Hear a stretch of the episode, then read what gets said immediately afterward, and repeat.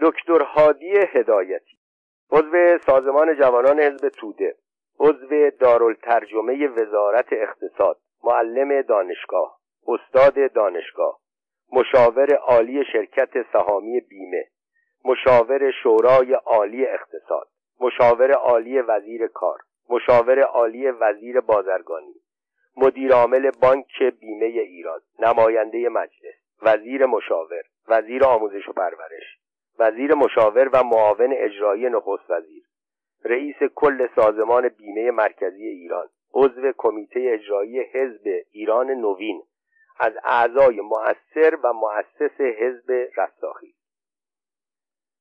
دکتر هادی هدایتی در سال 1356 در پاسخ ای که درباره تاریخ تولد و محل تولد تاریخ و محل تحصیلاتش از او سوال شده بود چنین نوشت. تاریخ تولد سال 1302 خورشیدی.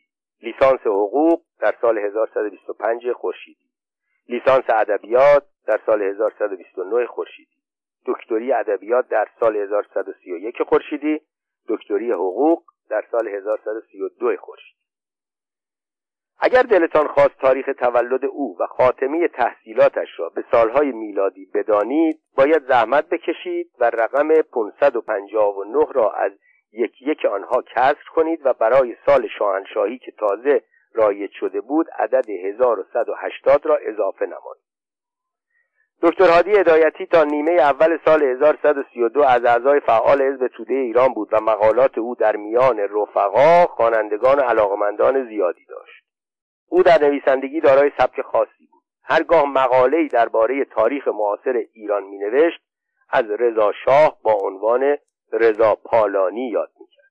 در مورد محمد رضا شاه هم اگر مضمون مقاله ایجاب می‌کرد که از او یاد شود مینوشت پسر رضاخان پالانی یا پسر رضاخان پالاندوز.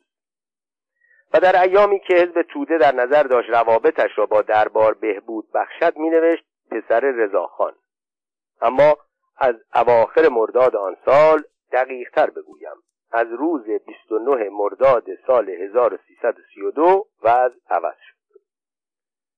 او که در جریان وقایع 28 مرداد 1132 در پاریس اقامت داشت وقتی در روزنامه ها خواند و در فیلم های خبری دید که شعبان جعفری و امیر موبور و ملکه اعتزادی و نوچه های آنها چه بلایی سر روزنامه نویس های مخالف وکلای مخالف و دفاتر روزنامه های مخالف و منازل آدم های مخالف درآوردهاند دانست با آن همه فعالیت هایی که با اسم و رسم علیه رژیم داشته اگر به ایران برگردد سرنوشت خوبی در انتظارش نخواهد. بنابراین با آنکه دو دانشنامه لیسانس و یک دانشنامه دکتری گرفته بود تصمیم گرفت باز هم سالها درس بخواند باز هم مطالعه کند و باز هم کتاب بنویسد.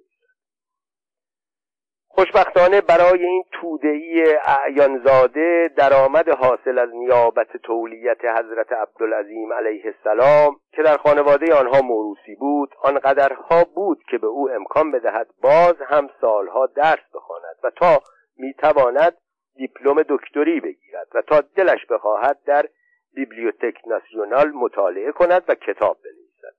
هرچه بود اقامت در عروس شهرهای جهان پاریس بهتر از برگشتن به ایران و افتادن به زندان قصر و زندان قزل حسار و نوشتن تنفرنامه و تحمل تذکرات سرتیب بختیار بود.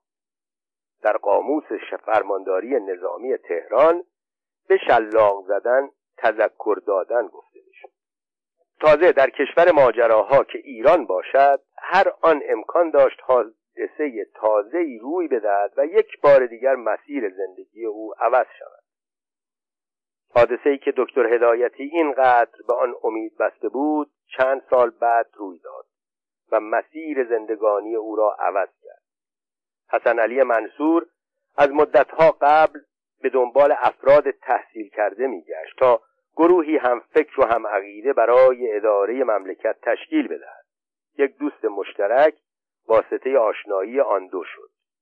دکتر هدایتی با زیرکی خاص خود ستاره اقبال و ترقی را در پیشانی منصور دید و دانست این جوان جاه طلب و پرشر و شور که حداقل امتیازی که در عالم سیاست دارد فرزند یک نخست وزیر اسبق بودن است و حد اکثر آن بند و بست با آمریکایی هاست به مقامات بالا خواهد منصور هم که نشانه های سرخوردگی و ناامیدی را در قیافه گرفته این جوان اخمو که مشغول جمعآوری کلکسیونی از دانشنامه های لیسانس و فوق لیسانس و دکتری بود مشاهده کرد فهمید که اگر او را از گردابی که در آن افتاده نجات بدهد خواهد توانست به صمیمیت و وفاداری او اطمینان کند. پس از او دعوت کرد به تهران بیاید و به عنوان یکی از اعضای مؤسس کانون مترقی با او کار کند. هدایتی هم بدون تحمل از یک حزب توده ایران استعفا کرد و به یک گروه کانون مترقی پیوست و به عنوان یکی از نه نفر اعضای اصلی و مؤسس کانون مترقی درآمد و او که در رشته بیمه مطالعاتی کرده بود به این ترتیب مقام و موقع خود را برای پانزده سال آینده بیمه کرد. او در آغاز کار با وحشت به ایران بازگشته بود. با توجه به اینکه کسی کانون مترقی و لیدرش حسن علی منصور را جدی نمی گرفت عضویت در دارالترجمه وزارت اقتصاد را غنیمت دانست و در دانشکده ادبیات هم با عنوان معلم به تدریس پرداخت و به همین هم قانع بود. ولی بعد از رونق کار کانون مترقی با چند حرکت تند و سریع به استادی دانشکده حقوق و دانشکده ادبیات رسید و ضمنا یکی بعد از دیگری مقامات زیر را به دست آورد. مشاور حقوقی شرکت سهامی بیمه ایران مشاور عالی وزیر کار مشاور عالی وزیر بازرگانی مشاور عالی شورای عالی اقتصاد مدیرعامل بانک بیمه ایران. و مهمتر از اینها در انتخابات دوره 21 مجلس به پیشنهاد کانون مترقی از سوی کنگره آزاد زنان و آزاد مردان برای نمایندگی دوره 21 کاندیدای وکالت از شهر ری شد و البته انتخاب هم شد. و وقتی که سرانجام دوست و حامیش حسن علی منصور با سرعتی که در تاریخ مشروطیت ایران یک رکورد محسوب می شود از مقام ریاست دفتر یک نخست وزیر به مقام نخست وزیری یک کشور رسید و در روز 17 اسفند سال 1142 فرمان نخست وزیری به نامش صادر شد دست روشنفکر چپ پریروز و نویسنده مقالات رضاپالانی دیروز و معلف کتابهای کوروش کبیر و تاریخ سلسله زندیه امروز را که برنده جایزه سلطنتی بهترین کتابهای سال شده بود گرفت و او را به عنوان وزیر مشاور به شاه معرفی کرد. درست در همین روز یکی از کارمندان ویژه سفارت آمریکا در تهران خودنویس خود را برداشت و به سراغ دفتری که در آن نام کسانی که به علت کمونیست بودند حق دریافت ویزا و مسافرت به آمریکا را نداشتند نوشته شده بود رفت. آهسته دفتر را باز کرد و روی نام دکتر هادی هدایتی قلم کشید و در کنارش نوشت از امروز او از دوستان ماست و می‌تواند هر وقت که بخواهد از هر مردی که میل داشته باشد و با هر وسیله‌ای که مایل باشد قدم به خاک آمریکا بگذارد یک گردش 180 درجه‌ای ناقابل چه کارها که نمی کند. البته دشمنان دکتر هدایتی نه فقط دشمنانش بلکه حتی دوستان او هم که هنوز در اروپا و اتحاد جماهیر شوروی و ایران زندگانی ساده و کار کوچکی داشتند وقتی فضاپیمایی سریع او را دیدند ساکت ننشستند. مثلا شایع کردند که کتاب کوروش کبیر در حقیقت همان استالین کبیر بود که در فرانسه نوشتن آن را شروع کرده بود و کتاب تاریخ سلسله زند هم قبلا تاریخ حزب بلشویک روسیه نام داشت. ولی این حرفها اهم از اینکه راست بودند یا دروغ وقتی موثر واقع می شدند که نام نویسنده این کتابها در لیست سیاه قرار داشت و بدون حامی و پشتیبان بود وگرنه وزیری که مورد اعتماد نخست وزیر بود نخست وزیری که منتخب شاه بود شاهی که مورد تایید آمریکا بود و آمریکایی که بزرگترین قدرت جهان بود چه کسی می‌خواست برایش پرونده بسازد؟ به هر حال ماموران این خبرها را گزارش می‌کردند. حتی بعضی از مقالات او را که علیه پدر و پسر نوشته شده بود زمینه پرونده میساختند. ولی هدایتی که کشتیبانش را انتخاب کرده بود نگرانی نداشت. حسن علی منصور هم با اختیار کاملی که در انتخاب دوستان و همکارانش داشت فقط در این اندیشه بود که کارهایی را که تعهد کرده بود خوب و زود انجام بدهد و با این خوشخدمتی ها آینده بهتری را برای خود تأمین کند. آینده بهتر برای یک نخست وزیر را هم حتما می توانید حد بزنید. چیست؟ با وجود همه اینها که گفته شد وقتی منصور در اولین ترمیم کابینه خود در 15 آذر ماه 1343 دکتر هادی هدایتی را به عنوان وزیر آموزش و پرورش معرفی کرد دهان همه از تعجب باز ماند. وزارت آموزش پرورش که تا قبل از انتصاب دکتر هدایتی و از زمان رضاشاه نامش وزارت فرهنگ بود و اکنون به پیشنهاد هدایتی به نام وزارت آموزش و پرورش تغییر پیدا کرده بود از حساسترین وزارتخانه های کشور بود. این وزارتخانه با داشتن بیشترین تعداد کارمند شامل آموزگاران و دبیران تحصیل کرده و روشنفکر و گروه عظیمی دانش آموز که هر آن آماده اعتراض و اعتصاب بودند همواره مهمترین تأثیر را در سیاست کشور داشت. آن وقت با وجود آن همه دستبندی که در داخل این وزارتخانه وجود داشت و نارضایی ها و اختلافات و اعتراضات و اعتصابات که دائما در حال بروز و فوران بود انتخاب یک وزیر بی تجربه چپ و بدعخم که به هیچ چیز و به هیچ کس اعتنا نداشت نمی توانست باعث حیرت همگان نشود. و نخستین کلمه ای که به ذهن همه خطور کرد اصطلاح آشنای اعتصاب بود. نکند قرار است بار دیگر اعتراضات و اعتصابات از این وزارتخانه شروع شود که چنین آدمی را برای وزارت انتخاب کردند. اعتصاب معلمین همیشه باعث وحشت رژیم بود. آخرین اعتصاب بزرگ معلمین که منجر به مرگ دکتر خانلری شد دولتی برد و دولتی آورد. دکتر امینی که سالها در حسرت نخست وزیری به سر می برد از نظر داخلی موفقیت خود را مدیون اعتصاب معلمین چند روز از وزارت دکتر هدایتی نگذشته بود که به او خبر رسید فرهنگیان قصد دارند روز بعد در وزارتخانه جمع شوند و طی تظاهراتی خواستهای خود را مطرح کنند. به نظر معلمین بهترین موقع برای اعلام تقاضاهایشان همین موقع بود که یک وزیر توده‌ای با سابقه مبارزات دست چپی مصدر کار شده اما از آن سو دکتر هدایتی وقتی خبر را شنید اصلا ناراحت نشد بلکه با یک محاسبه دیالکتیکی نتیجه گیری کرد که اکنون موقع آن فرا رسیدی که به شاه و نخست وزیر و ساواک و فرهنگیان و همچنین به همه بی فرهنگ ها نشان بدهد فرق یک فولاد آب داده با سیاست بازان پرمدعا و بیکاره چیست. آن شب دکتر هدایتی اول شب چند تلفن کرد و آخر شب با خیال راحت خوابید.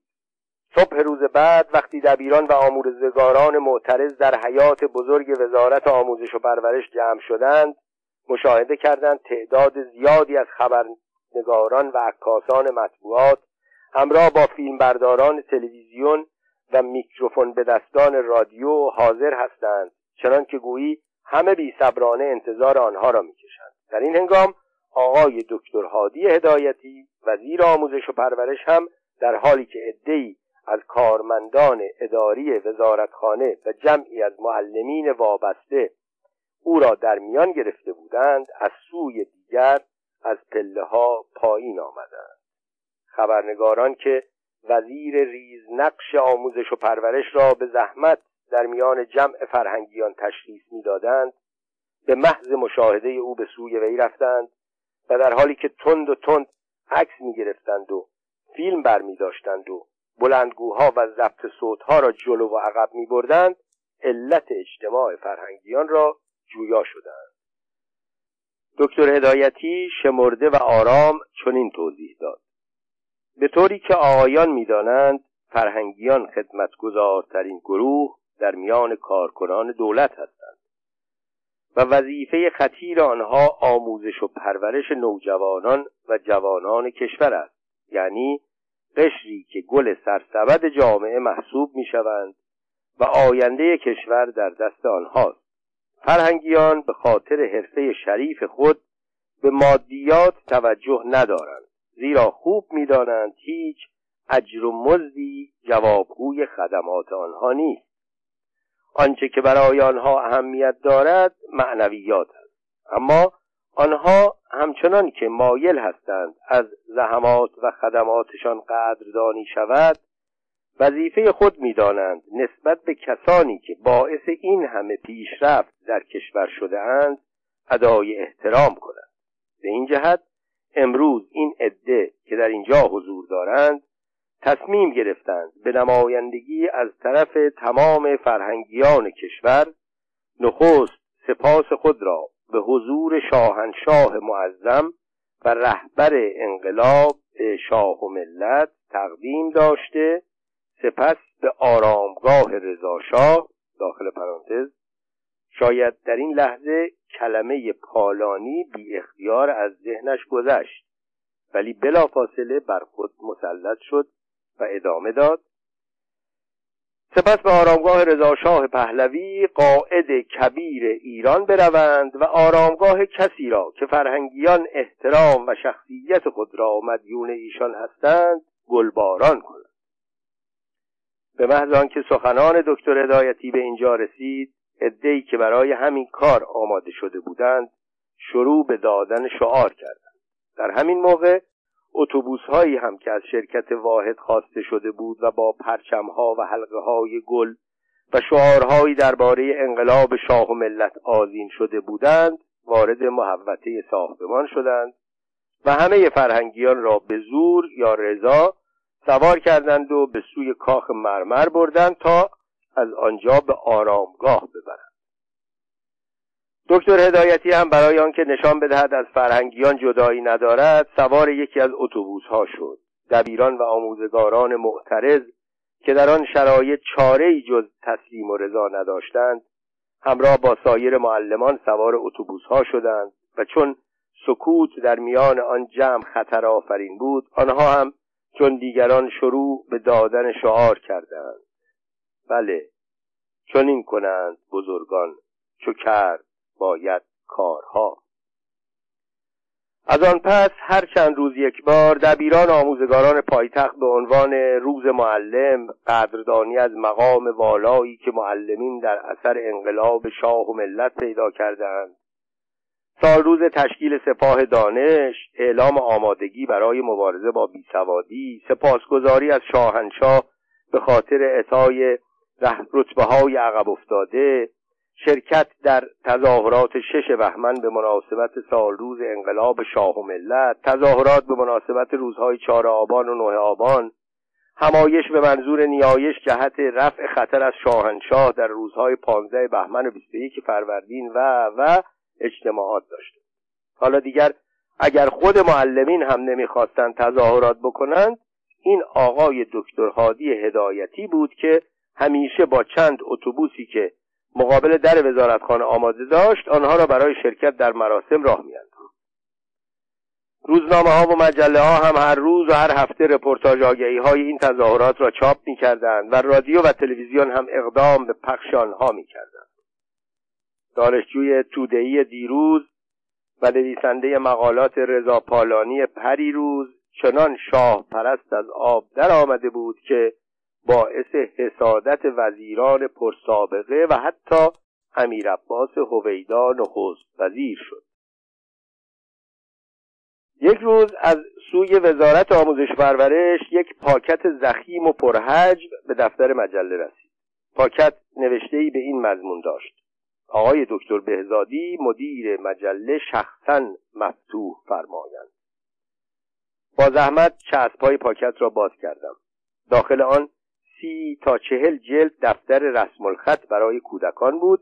با نامه خطاب به من با امضای آقای وزیر که در آن خواسته شده بود تا حد امکان در معرفی این کار بزرگ که به منظور تربیت و تقویت معنوی و فکری کودکان انجام گرفته و آنها را با انقلاب شاه و ملت آشناتر می کند اقدام کند در ایامی که ما در دبستان تحصیل می کردیم دفترچه های رسم الخطی رواج داشت که در بالای صفحه با خط درشت و خوب یک مصرع و در صفحه روبرو بقیه یک بیت شعر معروف را می نوشتند و در پایین آن مصرع یا بیت همان مضمون را به صورت نقطه چین کمرنگ چاپ می کردند تا شاگردان با قلم درشت آن را پر کنند و صاحب خط خوش شوند. در انتخاب این شعرها دقت می‌شد. بعضی صفات و خصوصیات که در آن زمان خوب می‌دانستند به صورت پند و اندرز تعلیم داده شد. در ضمن کلماتی انتخاب شود که نوآموز با نوشتن هر دفترچه طرز نگارش صحیح سی و دو حرف الفبا را بیاموزد. نمونه هایی از آن شعرها را که به خاطرم مانده در اینجا میآورم. توانا بود هر که دانا بود. شرف مرد به دولت او. دانش طلب و بزرگی آموز تا به نگرند روزت از روز. افتادگی آموز اگر طالب فیضی هرگز نخورد آب زمینی که بلند است.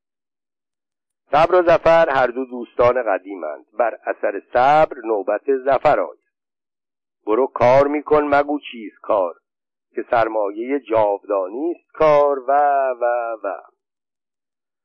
از وقتی ماشین تحریر وارد بازار شد و خط خوش رونق خود را از دست داد این دفترچه ها هم از رواج افتاد. ولی اکنون آقای دکتر هدایتی می‌خواست بار دیگر دفترچه های رسم الخط را زنده کند.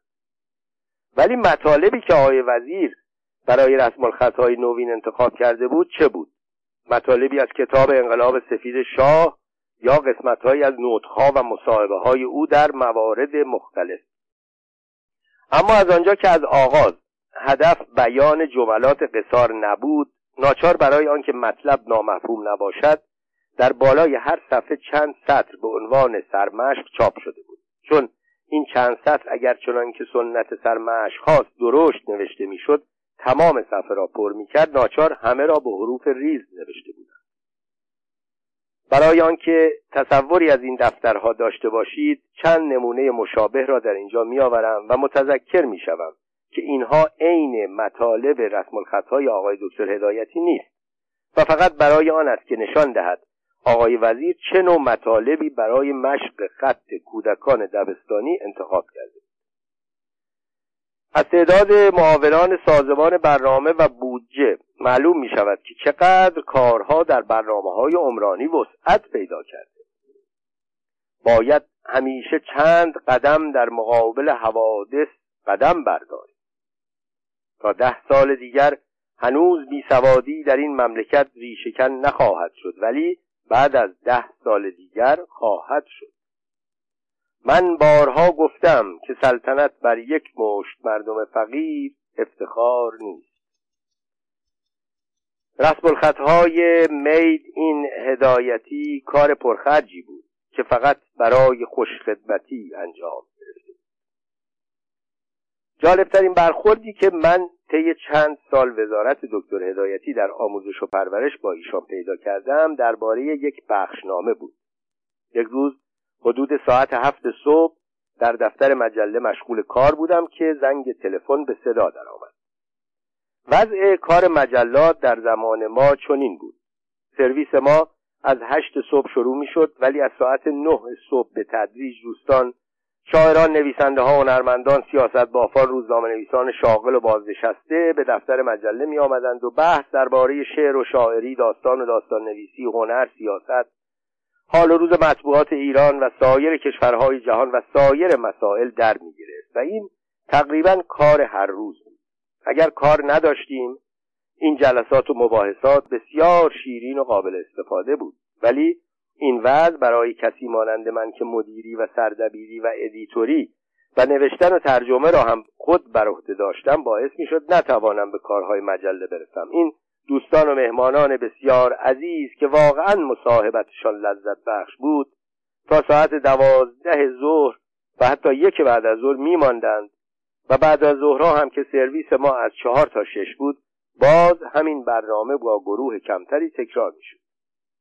به این علت برای آنکه من از کار مجله باز نمانیم صبحها بین ساعت شش و نیم تا هفت یعنی مدتی قبل از آمدن کارمندان مجله و حتی مستخدمان به دفتر می آمدم و در سکوت و تنهایی مشغول می شدم تا ساعت هشت صبح کم کم سر و کله کارمندان و نویسنده های مجله و از ساعت نه دوستان و مهمانان ظاهر بشه. آن روز وقتی در آن ساعت زنگ تلفن به صدا درآمد حد زدم باید موضوع مهمی باشد گوشی را برداشتم. صدایی از آن سو پرسید دفتر مجله سپید و سیاه؟ گفتم بله بفرمایید. آقای دکتر بهزادی مدیر مجله تشریف دارند؟ بله خودم هستم. لطفا گوشی خدمتتان باشد با جناب آقای دکتر هدایتی وزیر آموزش و پرورش صحبت کنید لحظه بعد صدایی گرفته از آن سو به گوش رسید. آقای دکتر بهزادی؟ بله خودم هستم. امری بود؟ من دکتر هدایتی هستم وزیر آموزش و پرورش. خیلی خوشوقتم حالتان چطور است؟ یک دفعه منفجر. آقا چه حالی؟ شما که برای من حالی باقی نگذاشتید شما که آبروی مرا بردید این چه کاری بود که با من کردید؟ از اول به جریان پی برده بودم ولی با توسل به بی اطلاعی گفتم کدام کار را میفرمایید؟ از چه حالی صحبت می‌کنید؟ صدایش میلرد می توانستم حدس بزنم که بغ گلویش را گرفته است. گفت با این خبری که چاپ کردید دیگر آبرویی برای من نگذاشتید من بعد از این چطور می توانم توی چشمان همکارانم نگاه کنم؟ امروز تا به وزارتخانه آمدم رئیس دفترم مجله شما را جلوی من روی میز گذاشت. قسمتی از آن را برای جلب توجه من با مداد قرمز مشخص کرده بود. به محض که خبر را خواندم چنان از خود بیخود شدم که نفهمیدم چه می‌کنم. هر چه پرونده و اوراق روی میزم بود پاره کردم. هر چه اشیا و اسباب روی میز بود به زمین ریختم. می‌خواستم پرده ها را پاره کنم و شیشه های پنجره ها را بشکنم که همکارانم مانع شدند. دلم می‌خواست اینجا بودید و اتاق مرا می‌دیدید که به چه شکلی در آمده. از لحن صدایش معلوم بود دچار هیستری شده و ممکن است از شدت ناراحتی به گریه بیفتد. در حالی که او با صدای عصبی و لرزان شکوه می‌کرد من به فکر فرو رفتم. آیا این همان دکتر هدایتی است که از کنارمان میگذشت بی آنکه سلام علیک کند؟ آیا این همان وزیر آموزش و پرورش است که در مجالس و مراسم چنان تکبر و تفرعنی با ما برخورد می‌کرد که گویی اصلا برای ما ارزشی قائل نیست. و اکنون این قلم روزنامه نگار بود که آن فرد متکبر را این سان ضعیف و ناتوان ساخته بود. موضوع چه بود؟ چند روز قبل از این چند تن از دبیران زن و مرد به دفتر مجله مراجعه کردند. گفتند آقای دکتر هادی هدایتی وزیر آموزش و پرورش بخشنامه محرمانه خطاب به دبیران و آموزگاران صادر کرده و از همه معلمان کشور خواسته روابط زناشویی خود را طوری تنظیم کنند که دوران بارداری و فراغت خانمهای دبیر و آموزگار مصادف با تعطیلات تابستان شود تا به کار تدریس آنها لطمه وارد نشود. متن بخشنامه را به یاد ندارم ولی مضمون آن همین بود که نوشتم. با روابطی که دکتر هدایتی با مقامات عالی و های امنیتی پیدا کرده بود چنانچه خبر صحت نداشت و یا مفهومش جز این بود باعث گرفتاری من و مجله می‌شد. به این علت از دبیرها تقاضای مدرک کردم. روز بعد آمدند و فتوکپی بخشنامه سری را آوردند و این فرصتی بود که به این آقای وزیر تحصیل کرده و فاضل ولی متکبر نشان بدهیم که نیروی قلم به موقع خود از قدرت مقام وزارت بیشتر است و تلفن ساعت هفت صبح ایشان ثابت می‌کرد که حدس ما درست دکتر هدایتی با آنکه به شدت ناراحت بود انکار می‌کرد که بخشنامه به آن صورتی باشد که ما نوشته می‌گفت آخر من که نمی‌توانم در طبیعت و خلقت آدمیان دخالت کنم. آن روزها هنوز قرص های ضد حاملگی رواج پیدا نکرده بود که با آن بتوان اقدام به تنظیم خانواده کرد. گفتم اصلا ممکن است بفرمایید بخشنامه شما چه بود؟ با لکنت و تمجمج گفت هیچ فقط از معلمین تقاضا کرده بودم رفتارشان در زمینه روابط خانوادگی طوری باشد که باعث تعطیل کلاس ها نشود. در مقابل ضعف و ناراحتی او خندیدم و گفتم فکر می‌کنید این متن با خبری که ما نوشتیم خیلی تفاوت دارد. او می‌خواست ما خودمان مجله ها را جمعآوری کنیم و او هزینه آن را هر چه باشد بپردازد. ولی مجله در تهران و شهرستان ها توضیح شده بود. گفتم شما هر پاسخی دارید بنویسید. من هفته آینده طبق قانون مطبوعات چاپ می‌کنم با صدایی که میلرزید گفت تا هفته آینده من که تا آن وقت دیوانه می‌شوم. او دیوانه نشد ولی تغییری هم در خلق و خویش نداد. شاید هم نمی‌توانست تغییر بدهد. چند روز بعد در یکی از مراسم هویدا را دیدم. با خنده که نشان می‌داد از ته دل راضی است گفت بهزادی این چه کاری بود که با دکتر هدایتی کردی؟ جواب دادم هر چه کرد خودش کرد. من فقط خبرش را چاپ کردم. در حالی که سعی می کرد با فندکش پیپش را روشن کند خنده موزیانه ای کرد. چشمکی زد و از کنار من گذشت. دکتر هدایتی در کابینه های آموزگار و شریف مامی و بعد از آن وزیر نشد و به ریاست کل سازمان بیمه مرکزی رسید و بعد مانند اغلب رجال عازم خارج شد. اکنون دکتر هدایتی در پاریس زندگی می کند مرکز تقواها و بی تقوایی ها مرکز فرهنگ ها و بی فرهنگی ها ای کاش می توانست چهل سال به عقب برگردد و در شرایط سال 1332 در چند دانشکده اسم بنویسد باز درس بخواند و دانشنامه دکتری کلکسیون کند. اما افسوس که زمان بر نمیگردد و دکتر هدایتی دیگر نمی‌تواند بعد از آن خوشخدمتی ها برای چند گاه وزارت و ریاست برای خود خوشنامی اندوخته کند. شاید در کنار این پشیمانی گاهی هم از اینکه برای مالندوزی از موفقیت های مناسب استفاده نکرده و با خود دلار به خارج نیاورده افسوس بخورد. اما دیگر همه چیز برای او دیر شده است. همانطور که برای بسیاری از رجال آن زمان که امید داشتند دست در دست هم از دروازه تمدن بزرگ بگذرند دیر شده